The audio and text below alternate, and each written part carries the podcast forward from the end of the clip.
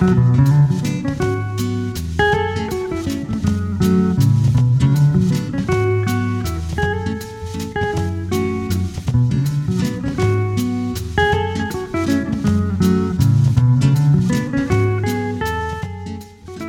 to Island Idols. I'm Barry Menikoff calling in from Honolulu, and you are Aaron Menikoff calling in from Atlanta, and this is a podcast about books and life. Welcome back to Island Idols. We are here for episode 24, the last season of episode number two. And uh, I'm not going to say that we've saved the best for last, but we have decided to tackle a pretty incredible book in this final episode of uh, this season, Island Idols, the novel Anna Karenina. Uh, we introduced uh, our audience to Leo Tolstoy uh, during our last episode, but now we're about to venture in uh, roughly an 800 page behemoth of a book that many say may be the best novel ever written. What do you what do you make of that kind of praise? Well, of course, it's high praise, and nobody is going to. Everybody says Tolstoy is one of the greatest novelists, if not the greatest novelist, but I'm not sure. I'm not one for, you know, making these big categories. I mean, it's certainly a massive book, and it's certainly a book that stood the test of time and has captured readers when they when they approach it. If you were stranded on a desert island, not Hawaii, because you've got libraries in Hawaii, but if you're stranded on a desert island and you've got one book that you can take with you, what book would you take? Whoa, that is a question. That is a question. What, what, book would I take? Would I take Anna Karenina? Well, actually, you know, I was thinking about what are the great love stories in great literature. I was trying to make a little list of them for this podcast. I'm not sure I would Anna Karenina would be the book I would choose, but then there's a personal favorites. You know, I would choose maybe, I think one of the great love stories is A Farewell to Arms by Ernest Hemingway. Really? Yeah. Yeah. Now you probably wouldn't take Robert Louis Stevenson because you like know all those books. They're in your head. So you would take something else, right? By the way, David Balfour is also one of the great love stories. Actually, it was hard to come up with a lot of great love stories. Would you believe it? It was. It's actually not that easy. I was starting to think, what are, because Anna Karenina, one of the reasons it always has such a big prominent place is because it's a great love story. Right. And everybody says, you want to read a great love story, you have to read Anna Karenina. But then somebody said, ask somebody and say, what are the next five books to read? And you'd see they'd have a very, very hard time. You know, Dad, you are a. Uh, it doesn't matter that I mean this. It's just a reality that you are a a leading expert in Robert Louis Stevenson. And here we're finishing out our second full season of Island Idols. And we've really not engaged Stevenson, except I think we, we talked about his, his poem, um, The System, maybe in, in season number one. I have my reasons for us not going to Stevenson in these first couple of seasons, but you've never kicked back. I'm just curious, why do you think we haven't gone to Stevenson? Well, because you're the director and I take my cue from you. but I would tell the audience, you know, for a great love story, David Balfour is really one of the great love stories. And I'm not the one, one that said it. Garry Wills said that. Garry Wills, the great, you know, uh, political theorist and, uh, and uh, public intellectual was asked by the New York Times when he's interviewed, "What is a great love stories?" And he says, "David and Bal- David Balfour, David and Catriona is one of the great love stories." So there we go yeah, we're going to have to cover that eventually. Some have called uh, Anna Karenina, uh, uh, they put it in the genre of the family novel. Is that what you mean by love story, Dad? Or, or does family novel refer to something else? I don't know what family novel means, frankly, unless it's a novel that deals with, you know, a, a culture. Every family is in any book. I mean, uh, you know, Arthur Miller said the family is the structure of tragedy, of drama uh, going back to Greek drama. So I don't know what the term means with respect to uh, a novel. Practically, for Anna Karenina, the the plot is built around basically three units.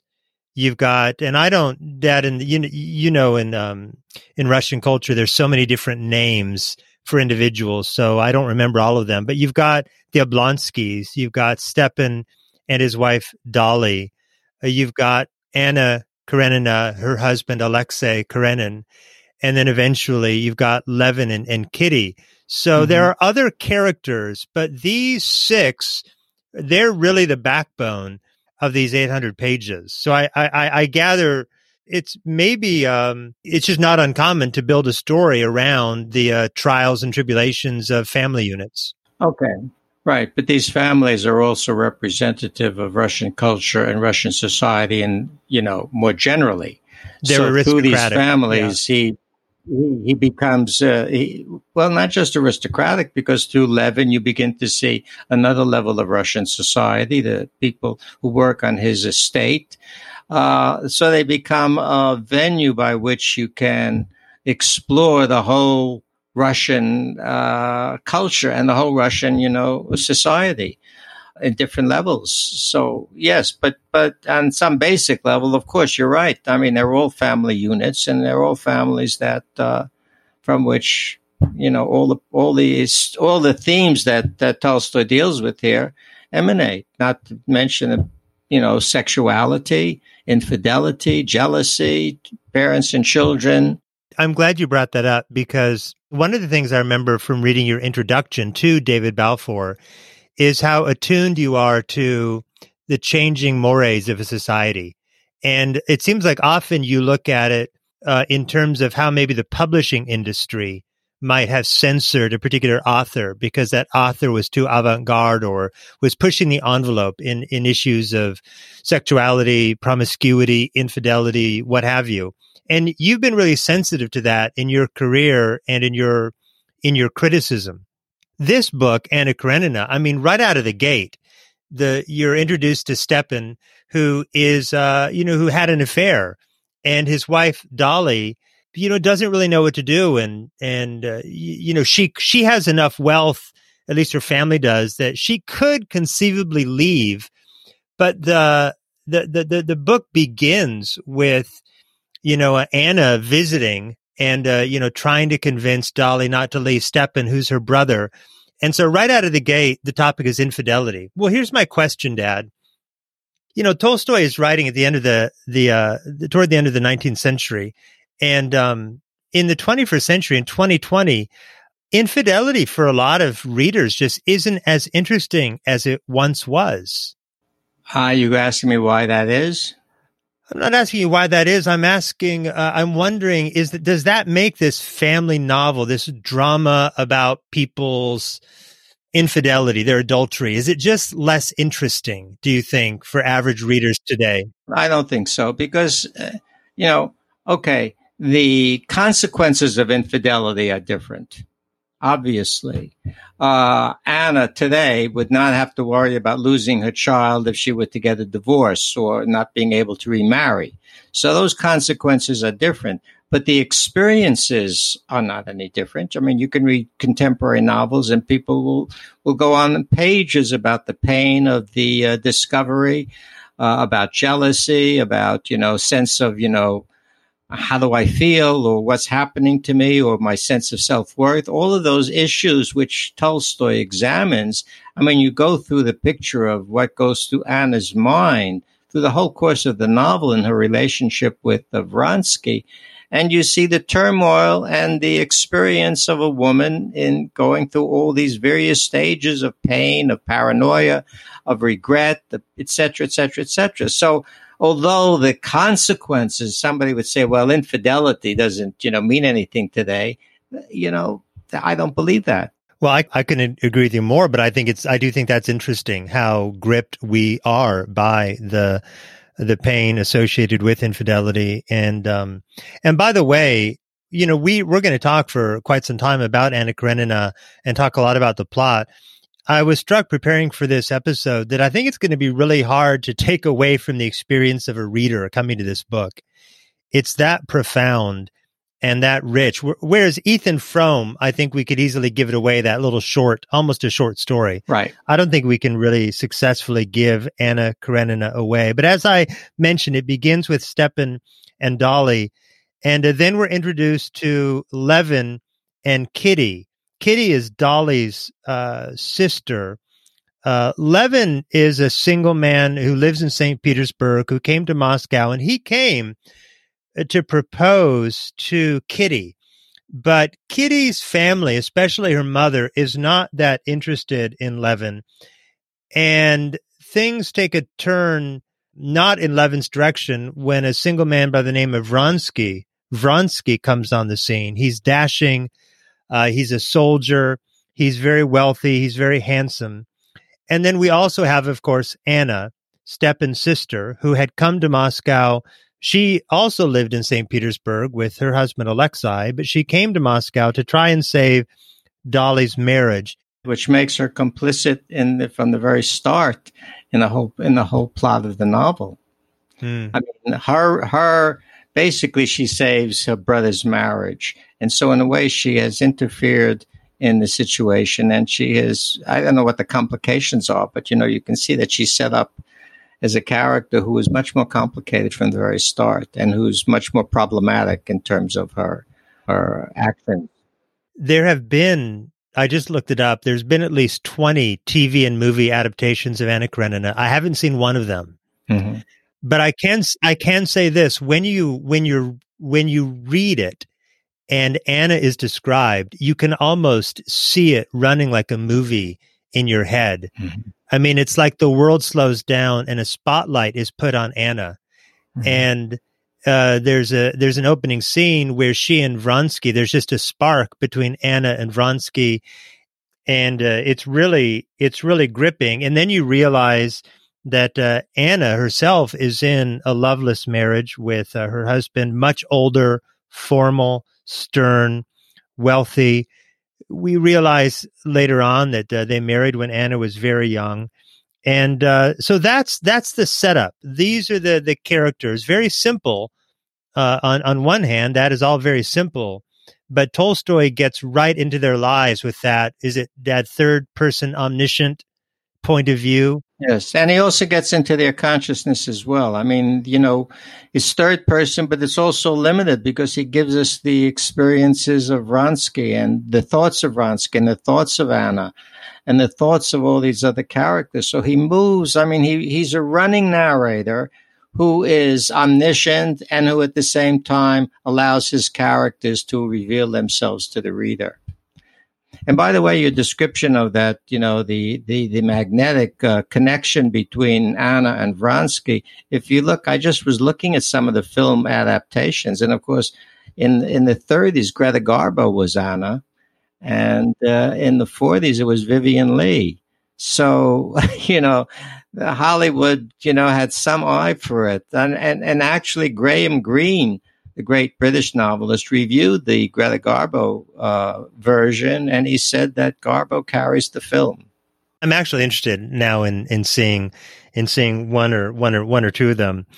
Dad, you you know that uh, I'm going to be looking for the theme of religion just as really? a Christian and as a pastor. But boy, you can't miss it in this book, can you? No, Given no. Leo Tolstoy's personal interest in uh, what I would call Protestant liberalism, but it's it's throughout the book and and really very early on, as you know, we're introduced to Stepan's own wrestling with, you know, his infidelity. One character describes religion as, and I'm quoting here, a bridle for the barbarous part of the population, a bridle for the barbarous part of the population. And of course, all the characters except for the peasants at Levin's farm are, they're not the barbarous part of the population. They are the elite. And Tolstoy lived in a world where it was expected for the lower classes to be genuinely religious and for the upper class to be formally religious but it wasn't expected that the upper class would be genuinely, deeply, evangelically religious. Does that sound right? Well, I mean, when you, quoted that line, the bridle for the for the what was barbarous it? The, part of the bar- population. Well, like to think it was Marx's uh, religion is the opiate, opiate of the, the masses. People. Yeah, yeah, it was the Absolutely. same kind of the same idea. Well, what can you say? I mean, you can, you know, the thing you have to keep you know, reiterating, though it's so obvious, is that Tolstoy, the, reason Tolstoy is so great is because he's has, he's able to capture so many different aspects of sects of society and of individuals within society. I mean, that's an enormous, I mean, that's an enormous imaginative capacity on his part to be able to project the aristocrat, the aristocrat like Stiva, you know, uh, Anna's brother, who was really, really shallow. And then you get the aristocrat like Vronsky, who's much more intelligent and much more thoughtful. And then you get the Levin's brother, who is sort of somewhat intellectual and fancies himself a serious, you know, scholar. Uh, not Levin's brother, yet Levin's half brother. I mean, Tolstoy can do this with uh, with an enormous enormous capacity, and this is really what the great 19th century novelists all did. You know, this is why the 19th century novel is such a kind of such an extraordinary achievement across countries, Russia, France, England. Uh, they they captured the whole range of uh, of a society within their within their boundaries. You look at Thackeray and Vanity Fair, or George Eliot and Middlemarch, or uh, was it Flaubert, Balzac? I mean, these that's what they did. Now Tolstoy does it, of course, you know, to perfection. Let me leave Tolstoy and, and go to Menikoff, Barry Menikoff, and just ask you a point blank question about religion. Do you see religion as a form of social control? So I, I, see that idea of social control when you say when Tolstoy's character calls religion a bridle. Well, someone has to put the bridle on. Mm-hmm. Someone is wanting the underclass to be controlled. It's a church. And I know from in American history, we call it social. Historians have referred to that as social control. And I'm sure that you're familiar with that idea. And I'm curious, uh, and I know you'll be honest, do you see religion as a form of social control, something either consciously or subconsciously somebody foists on someone else to keep them hardworking or moral or productive members of society. I mean, what do you think?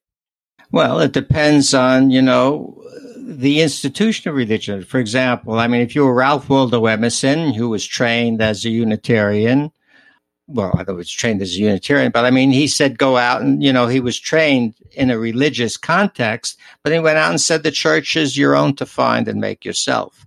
On the other hand, if you're an institutionalist and the church is the way in which you define religion, I think we're talking about a more a more conservative, not sort of a loosey goosey you know the church is in your mind. But i think the the heartbeat behind religion as a form of social control is a is a religion that exacts that says there are demands there are well, things well, to follow. it, you know you're more of an expert on this than i am but i mean it depends on the but i'm asking your but i'm asking your opinion well, sure, of course it is. I mean, the Catholic Church is a good example. The Catholic Church tries to exert control over its parishioners over its members and a series of rules and a series of, you know, obligations that uh, as a Catholic, as a practicing Catholic, as far as I can tell, you're supposed to observe. And that's why when you meet Catholics who've left the church, they say, I'm a lapsed Catholic. What that means is they, they, they've let go of those obligations and those uh, strictures. And so they've left, you know, they're no longer under the control of the church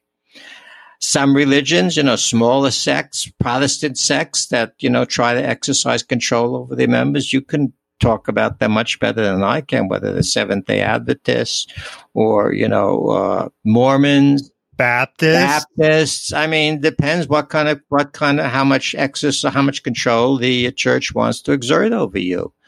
Uh, so you said loosey goosey, meaning that you, if there's no church, you know, it's no, in a way, I think you're suggesting if there's no church, there's no religion. But of course, religion is a form of control. Well, but I guess that the, those who, I mean, the, the character who said it's a bridle and the, the historian who says it's a form of social control is, is arguing that the question of whether or not it's true is irrelevant.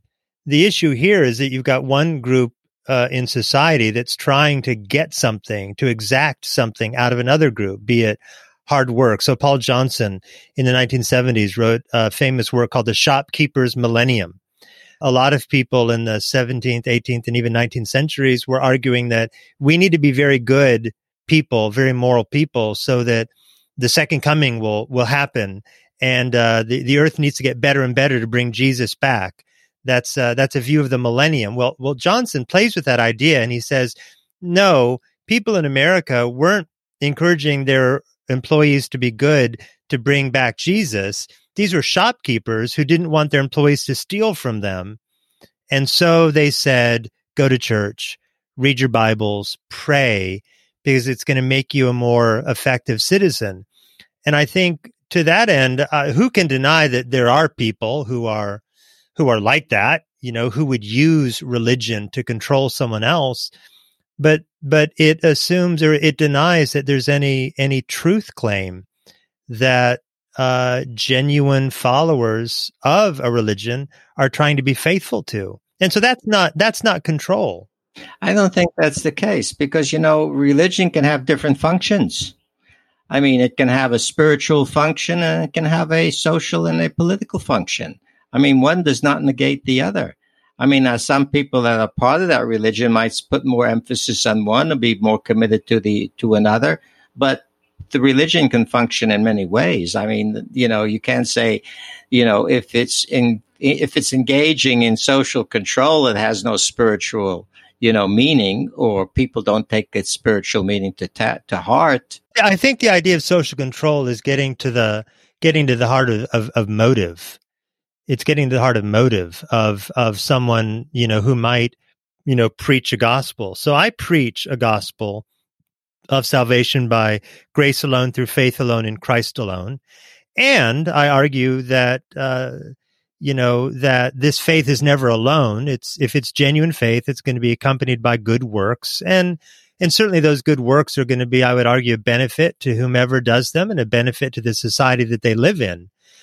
That's not a form of social control because I think the whole idea of that is that the preacher you know, the one who's who's promoting this theology, his goal is to, you know, is to somehow control people. And uh, that's just, you know, not not the case. I think religion is fundamentally spiritual. It's not a spiritual, political, social endeavor. It might might have implications in the political and the social life, but it's fundamentally a, a spiritual. Okay, issue. but what, what are we what are we debating here? I mean, well, we're not debating. I was just curious what you thought about that because when I read that, a bridle for the barbarous part of the population, I think, well, that's bad. It shouldn't be that. It shouldn't be seen by that. And it's awful that there are people who've used it that way. And I think you look at that and go, well, that's just life. It's the way it is. That might be, I suppose, one way of looking at it. But as I say, I think it depends on the religion and I think it depends on the practice and the implementation of the religion. I think it depends on the structure. I mean, you say, uh, you, your description of what you're preaching, you, you even preach good works. But, uh, it's my understanding in that, in, in, that kind of Protestant religion, good works are not the cause of salvation. Absolutely. You know, so somebody else might say, well, good works are important. You're not going to be saved unless you have, unless you're doing well.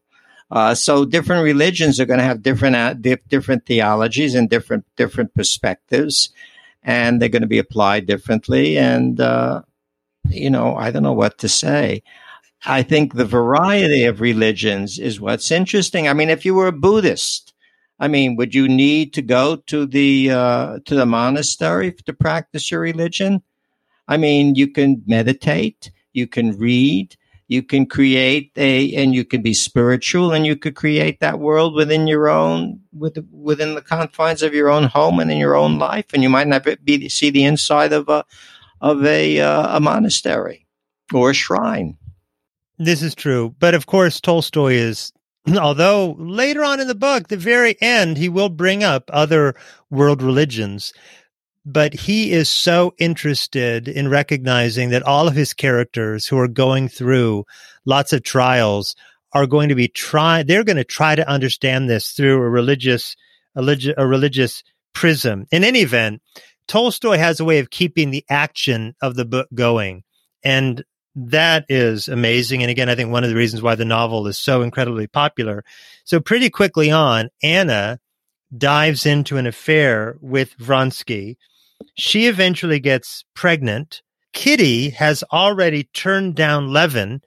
The whole process of seeing Vronsky, the one that Kitty was enamored of, now enter into an affair with uh, Anna, and then she's. It's unclear whether whether or not she wants Levin, but Levin is sort of out of the picture.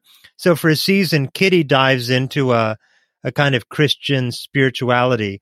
And at this point, Anna and Kitty seem to be the main main characters. One falling, if you will, into sin. You know, Anna pursuing Vronsky and and frankly, you know, getting him and and him as well. And the other the other pursuing God.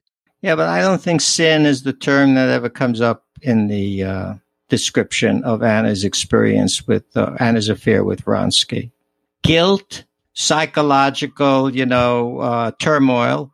But I don't think sin is a term that I don't recall. You know, it's uh, you know, it's a big book, and I read it some time ago for this podcast. But uh, sin is something that I think you're maybe projecting onto it. Well, just shorthand for she was doing what she wanted to do, and she's definitely struggling with it. So it's it's a very difficult situation she's in because she loves Vronsky and because she knows that you know if she stays with Vronsky, her family unit, you know, she and Alexei have a son, that's going to be broken. She doesn't know what to do, but she knows that she she knows that she can't turn to God. And here's what we're told about her. We're told the thought of seeking help from religion in her situation was as foreign to her as seeking help from Alexei Alexandrovich, that is her husband. She knew beforehand that the help of religion was possible only on condition of renouncing all that made up the whole meaning of life for her. Well, that meant her that meant her child, and you know the prospects of her own life. And I mean, all all Tolstoy is doing is he's describing a person who's in a who's in a particular you know, class in society for whom religion was just a formal structure and not anything terribly uh, significant. I mean, that's very clear. So go and seeking religion and to to deal with the problem of her infidelity and of her, you know, her passion for for Vronsky and how's she going to, you know, manage this life with her son there. It was impossible. And of course, she is also part of a very, very structured a social world. And the affair is, you know, is really putting a, you know, it's damaging her life right. in terms of her relations there. Because, you know, she couldn't just divorce her husband under exactly. the under the under That's church right. law and state law. But Dad, the, I, I do want to push back a little bit because though religion wasn't important to her, and I think you're right, God was important to her. And she says at one point, she said, God has made me so that I must love and live. The idea being that, you know, Anna is really wrestling with, you know, how could this be wrong? If God made me to love and God made me to live, how could it be wrong? And I, maybe she, maybe Leo Tolstoy doesn't give her the word sin to use, but clearly implied is, how could this be a transgression? How could I be breaching God's moral commandments if he made me to love and he made me to live and the only place that I can do that is with Vronsky, who just doesn't happen to be my husband. Uh, well, I think that's you know you describe it you describe it perfectly. I mean, she is a woman who's married a man twenty years older than her, who's had essentially a loveless marriage. She has suddenly been awakened through passion and desire by a man to experience the sensual and I would say even the psychological, you know, nature of her of herself. And now she's caught in in a dilemma. And because it's not the 20, even in the 20th century, she's caught in what am I going to do? And how am I going to resolve this? And there's no resolution that is, that there's no easy resolution. And I think one of the things Tolstoy is, is saying is he's not downplaying the passion or the desire, but he's saying that the passion and desire is not necessarily going to find a, a satisfactory resolution. whether it's because of the psychological character, whether it's because of the conditions of the culture, whether it's because of et cetera, et cetera, et cetera. There is no easy solution. And in a sense, there is no solution that's satisfactory. And this is the tragedy of the book, really, one of the tragedies of the book. It takes its toll on a person who is by all any any account an admirable and and uh, you know attractive and sympathetic figure. Absolutely, Anna Karenina.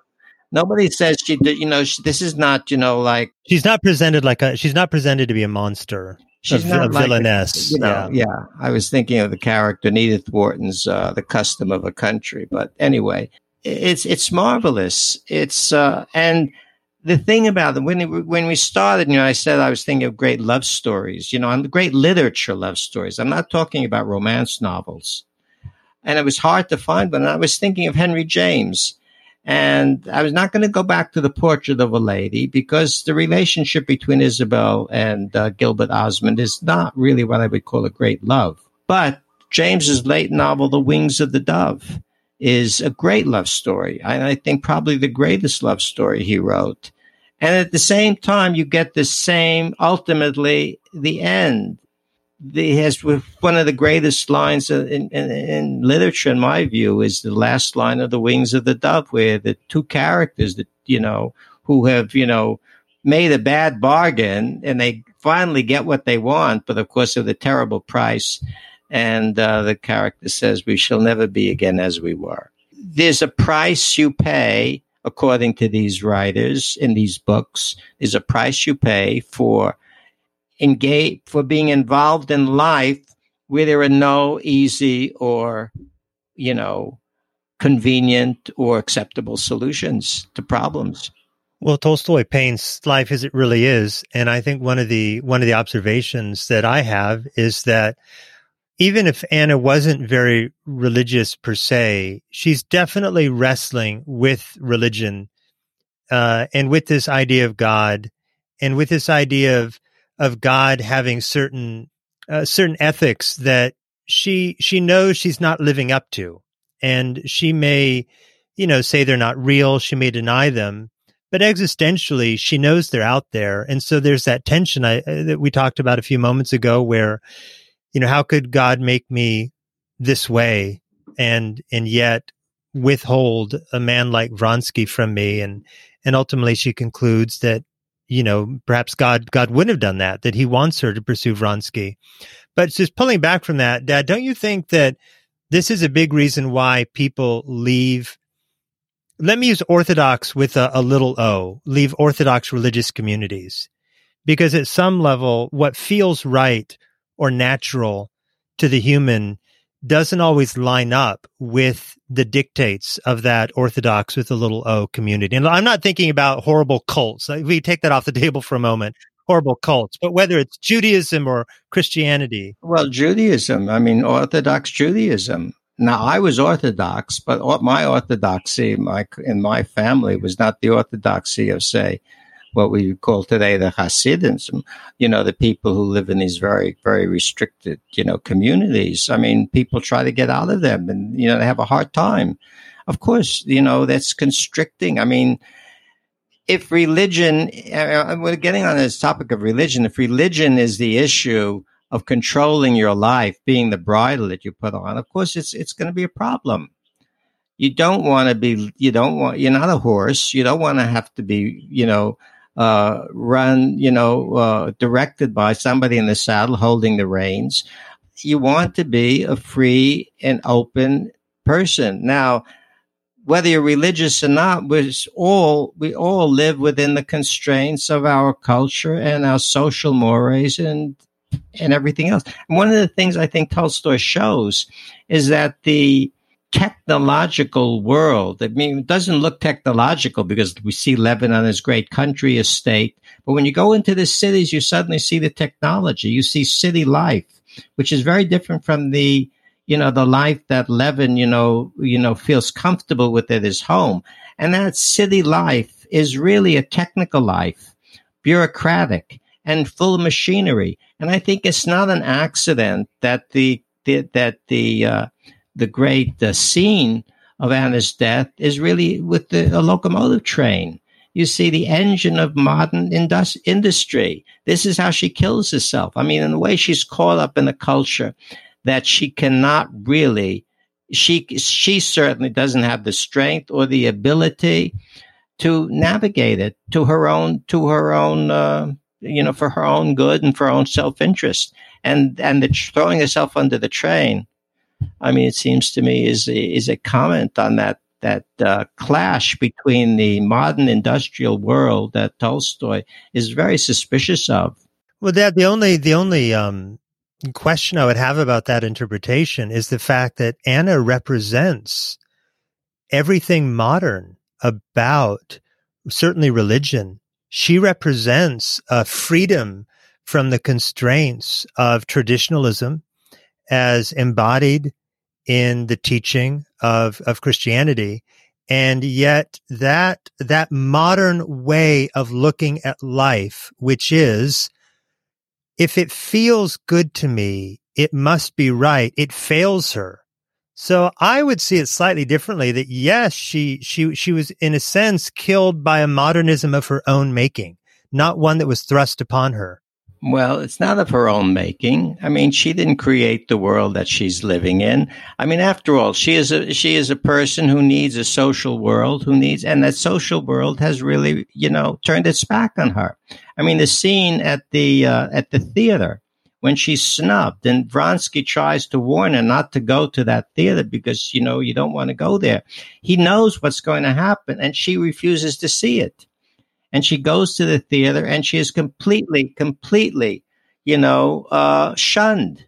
This is what makes the book such a masterpiece because, I mean, you're you're right. It's it's not as simple as saying, "Oh, she should have been faithful to her vows," because she's surrounded by people who, even if they opposed the decisions that she made, Nonetheless, if they were to live up to their own vows, they would have treated her with a kind of compassion and gentleness and understanding that they completely completely lacked. So it's a very not only that, they're hypocritical because they're engaging in fidelity. She's absolutely. not the only one.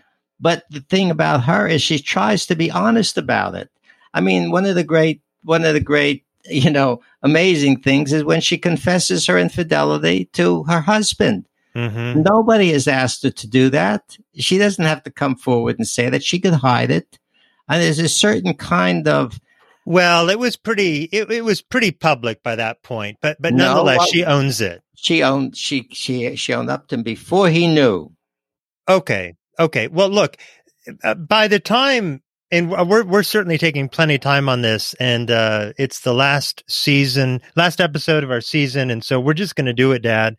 But as the book progresses, the spotlight begins to turn to Levin, uh, this man based in St. Petersburg, this professional, I don't want to call him a professional farmer because he really is an aristocrat, but he's chosen to be a farmer and he's chosen to manage his estate and try to modernize it in, in various ways. And he's wrestling with, um, he's wrestling with how Russia is changing. Uh, you know, the, the, the serfs are not slaves. They had been, they had been freed uh, decades, I think, earlier. So society's really changed, and he's working through all of that. You know, the woman that you know he loves turned him down, so he's got the prospect of being single for a long time. And then Tolstoy takes a microscope and places Levin's soul right under that microscope. And at one point, we're told about Levin and I'll read you a quote here, Dad.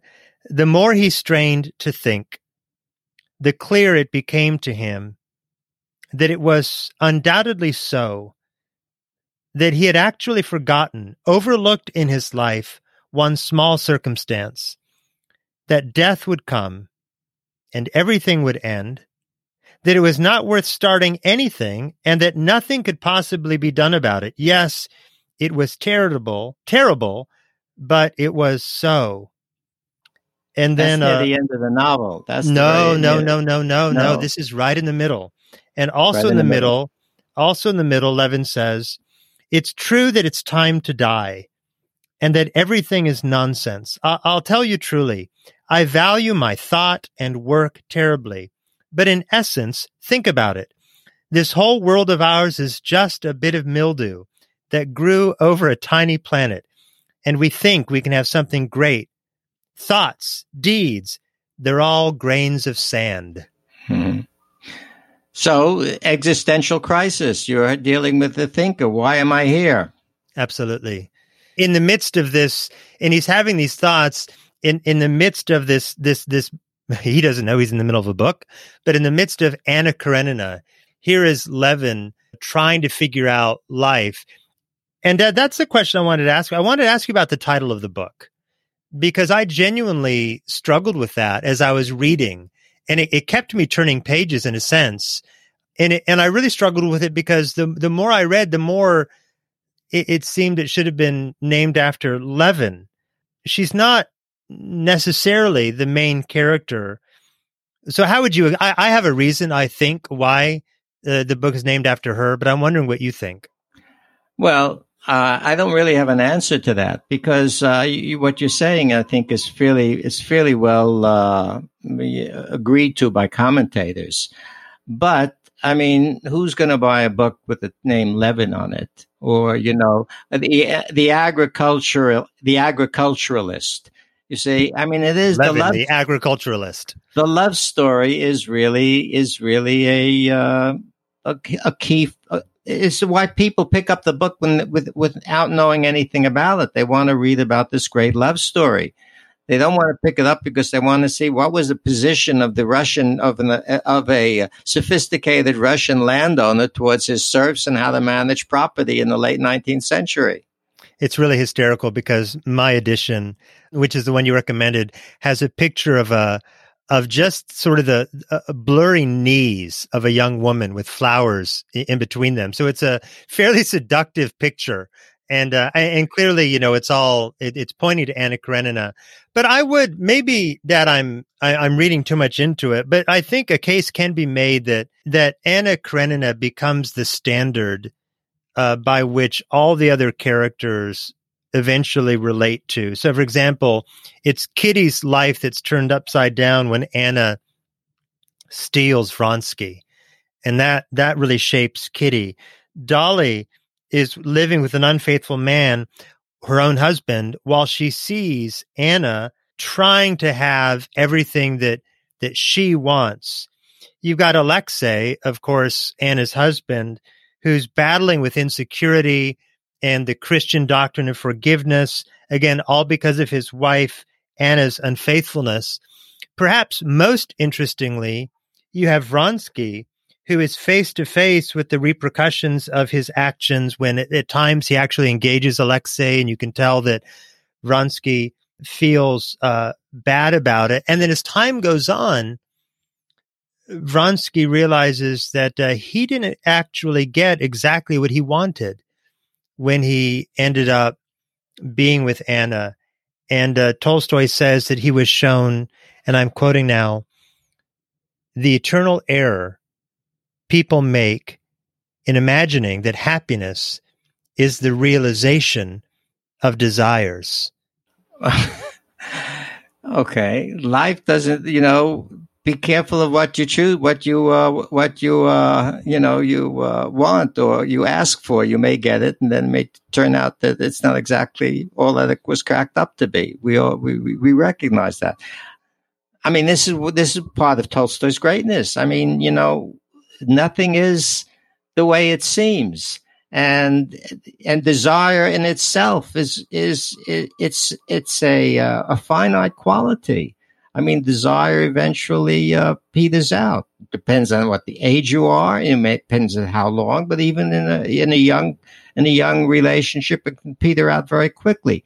So, I mean, Tolstoy is very aware of what he's doing. One thing I would say earlier to just make a slight change: Anna doesn't steal Vronsky from Kitty. Vronsky was just playing with Kitty, and he was not at all interested in her seriously. And uh, the you know he meets Anna, he's attracted to Anna, and I mean he just forgets about his flirtation with Kitty. Kitty doesn't know that, of course, but Anna didn't steal him steal him away from her. I think that's just a minor. Okay, yeah. Quibble. I mean, Anna really is like the sun, and Kitty is like yeah. the Kitty's the a young girl. She's a, she's a young girl. But it's not. It's not long after that. Uh, not long after Tolstoy puts those words in Vronsky's mouth or at least he, gives words to Vronsky's thoughts, that uh, that Tolstoy has someone say, for educated people, the question of whether God is can no longer exist. And so obviously I'm I'm attuned to the religious question because it, it's just it's throughout the book. So what kind of what kind of God would create a world where people are consumed with desires that seem larger than life, only to find those desires lead to a mirage. That's that seems well, to be some I of the tension. I, I, don't think the desires always lead to a mirage. I mean, there are, after all, happy endings. I mean, people discover that each uh, discover other people. They find their desires. They have another partner, and they have a they have a good relationship. It's not, but we're looking at novels in which it doesn't work out. I mean, nobody's going to write a novel about a happy marriage, or if they do, it's a comedy. But I think that Tolstoy is saying something uh, slightly different. Uh, I, I think, I think he's he's owning this statement that that happiness is something different than the realization of of what's right in front of you whether it's the first marriage or the second marriage. It's not that the first marriage didn't work out but the second marriage might. It's that happiness simply is not found in the thing that you think you're going to find it in. It does it's it's i think he's saying something something deeper. Well i mean the standard uh, cliche is don't look for happiness you know because you know if you're looking for it you're not going to find it. You should just be get involved in doing something that interests you and that uh, that uh, occupies you and happiness will come along by the side. I mean this is why this is why it's always struck me very strange that people are always talking about being happy. You know i want to be happy. Everybody says i just want my children to be happy. I mean i don't even know what that means but you know everybody believes it uh, but i mean traditionally, I mean, people recognize, or would, I think was John Stuart Mill said it, you don't go out seeking happiness. You go out seeking something that, you know, you know how to do and you, that, that fulfills you and that, uh, it's very difficult to talk about, I think. I think it's very difficult to talk about because even that statement, you go about seeking that which fulfills you. Well, that's your desire. I mean, it's okay. You, you find out what it is you can do in a very old fashioned way. You spend your life learning to do mm-hmm. it well, and then you know who you are. I mean, that's mm-hmm. what that's what being is all about. I mean, one of the things it's about. I mean, but saying, "Well, I'm gonna I'm gonna study something because I know it's going to make me happy." That's just uh, just childish, is it's what you're not saying. Childish, but it's uh, it's ridiculous, actually. well, as the novel begins to close, various other main characters begin to learn things. So, for example, Dolly begins to learn that Anna's life really isn't all it's cracked up to be. Right. She comes to see what Anna, at least for much of the novel, can't see that beauty fades and that she can't keep Vronsky forever. Tolstoy does such a good job. Uh, it's such a sad moment when, after one fight where Vronsky and Anna don't reconcile, we're told, and I'm quoting again here, it was the first time since the start of their liaison that he had parted from her without take talking it all through. It's just a very simple statement. You know, you know, they got in a fight and they didn't reconcile.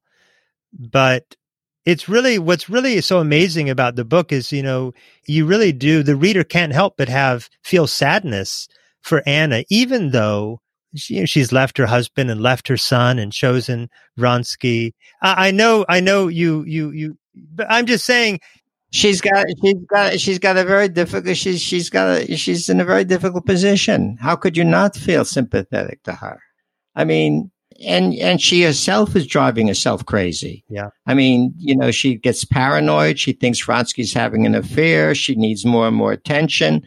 I mean she's not you know uh, she's not you know, sliding over the ice and doing, you know, uh, triple axels. So the irony is that Anna, well, I, I wonder if you'd agree with me. I think the irony is that Anna ends in a relationship that is not completely unlike her, her own marriage. She ends up so discouraged. And I think she put it like this. If he is kind and gentle towards me out of duty, Vronsky, without loving me, and I am not to have what I want, which is, of course, Vronsky's love. She says that is a thousand times worse even than anger. It's hell. I don't think it's the same. She winds up in the same situation she's in with the first husband, Karenin. Although I always think it's interesting that he gives the same name to both Vronsky and Karenin, Alexei. I don't think she winds up in the same situation, but there's so many, so many infinite situations in which you can be unhappy and miserable and be regretful. And of course, she is, and she is bringing a lot of this on herself psychologically. I mean, she's creating, you know, this anger. She's creating so much anxiety that Vronsky is getting, you know, fed up. And so he pulls back and he says, that's tired of all of this, you know. So what Tolstoy is really doing is he's showing the routine of a couple's relationship.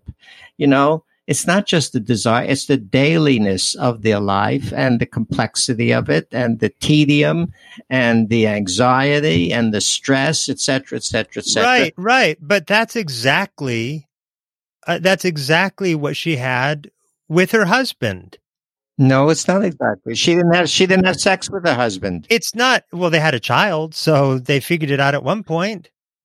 I look. I, it's not that. It's not that I want to defend the um the health of the first marriage.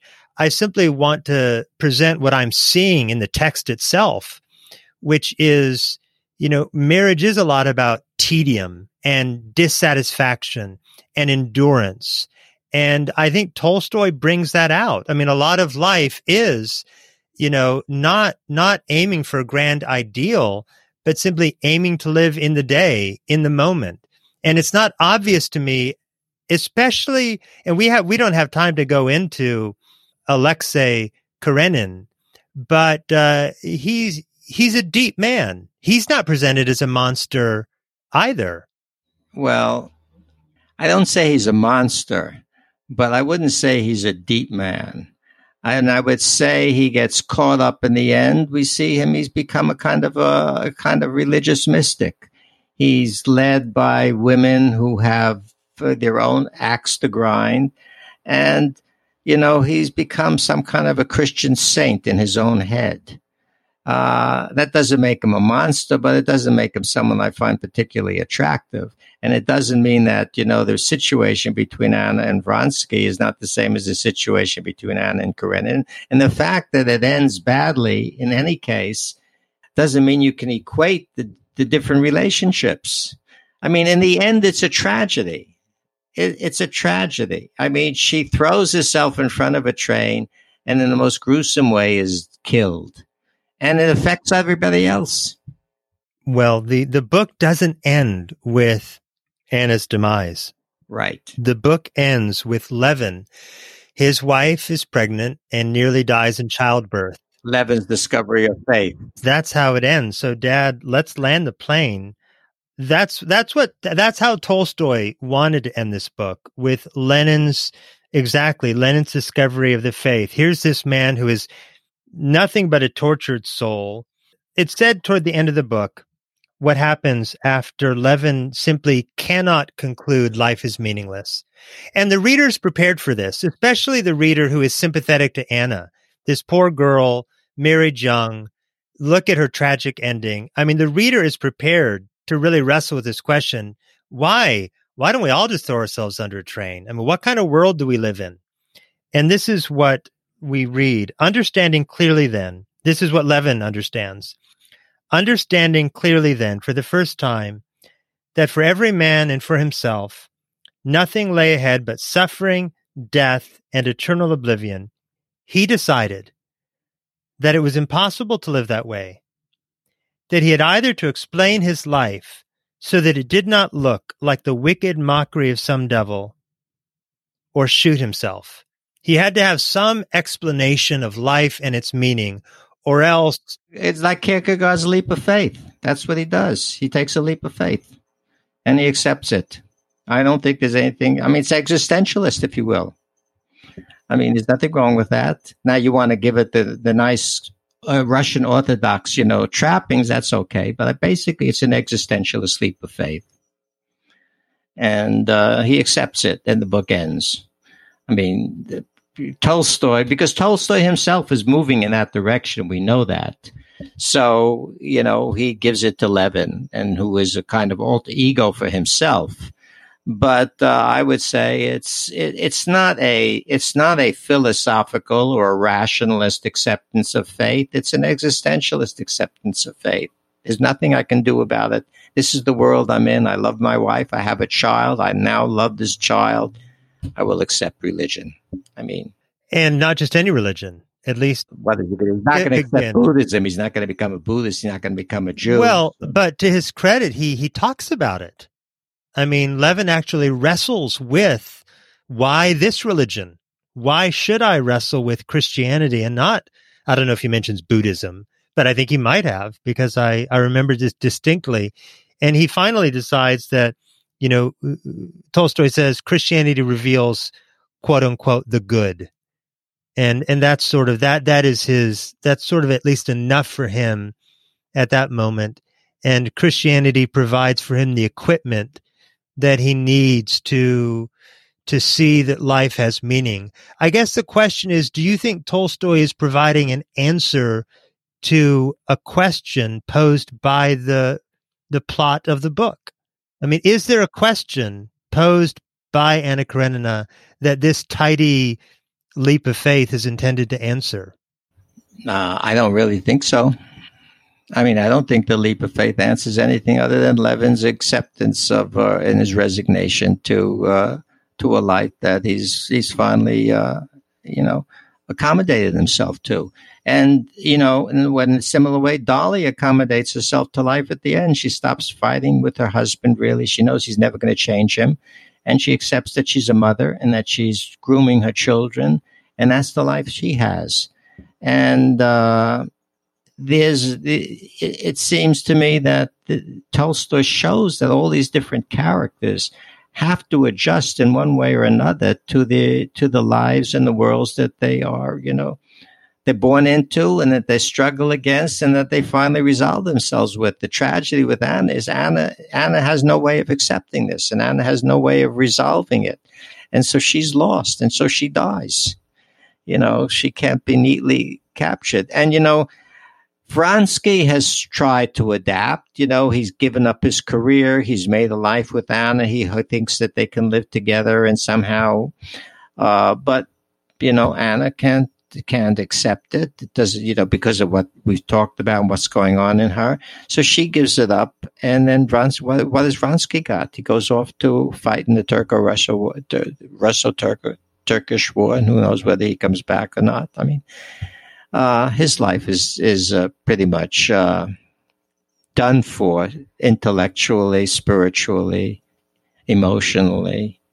Uh, and Levin, of course, who is more of a hero, as you pointed out, gets the last word. You know, he is the attractive figure throughout. I mean, intellectually. Does that make the book less attractive to you, Dad, that Levin gets the last word and that there is this, you know, this sense of peace that, that, that he leaves with? Does that make the book slightly more moralistic and therefore slightly less appealing to you? Well, I mean, you know, a novel is not perfect. Maybe Tolstoy's novels are perfect, but a novel is not. Per- a novel mm-hmm. is a mm-hmm. big, big, uh, you know, product, right? You know, and it can be uneven, and that's why people can read novels and they can like some parts of it and not like mm-hmm. other parts of it. Short stories can be perfect, but novels are very rarely perfect. Well, I, you know, S- Stevenson's novel is pretty perfect. David novel is pretty perfect, but but Stevenson's novel is not 800 pages either.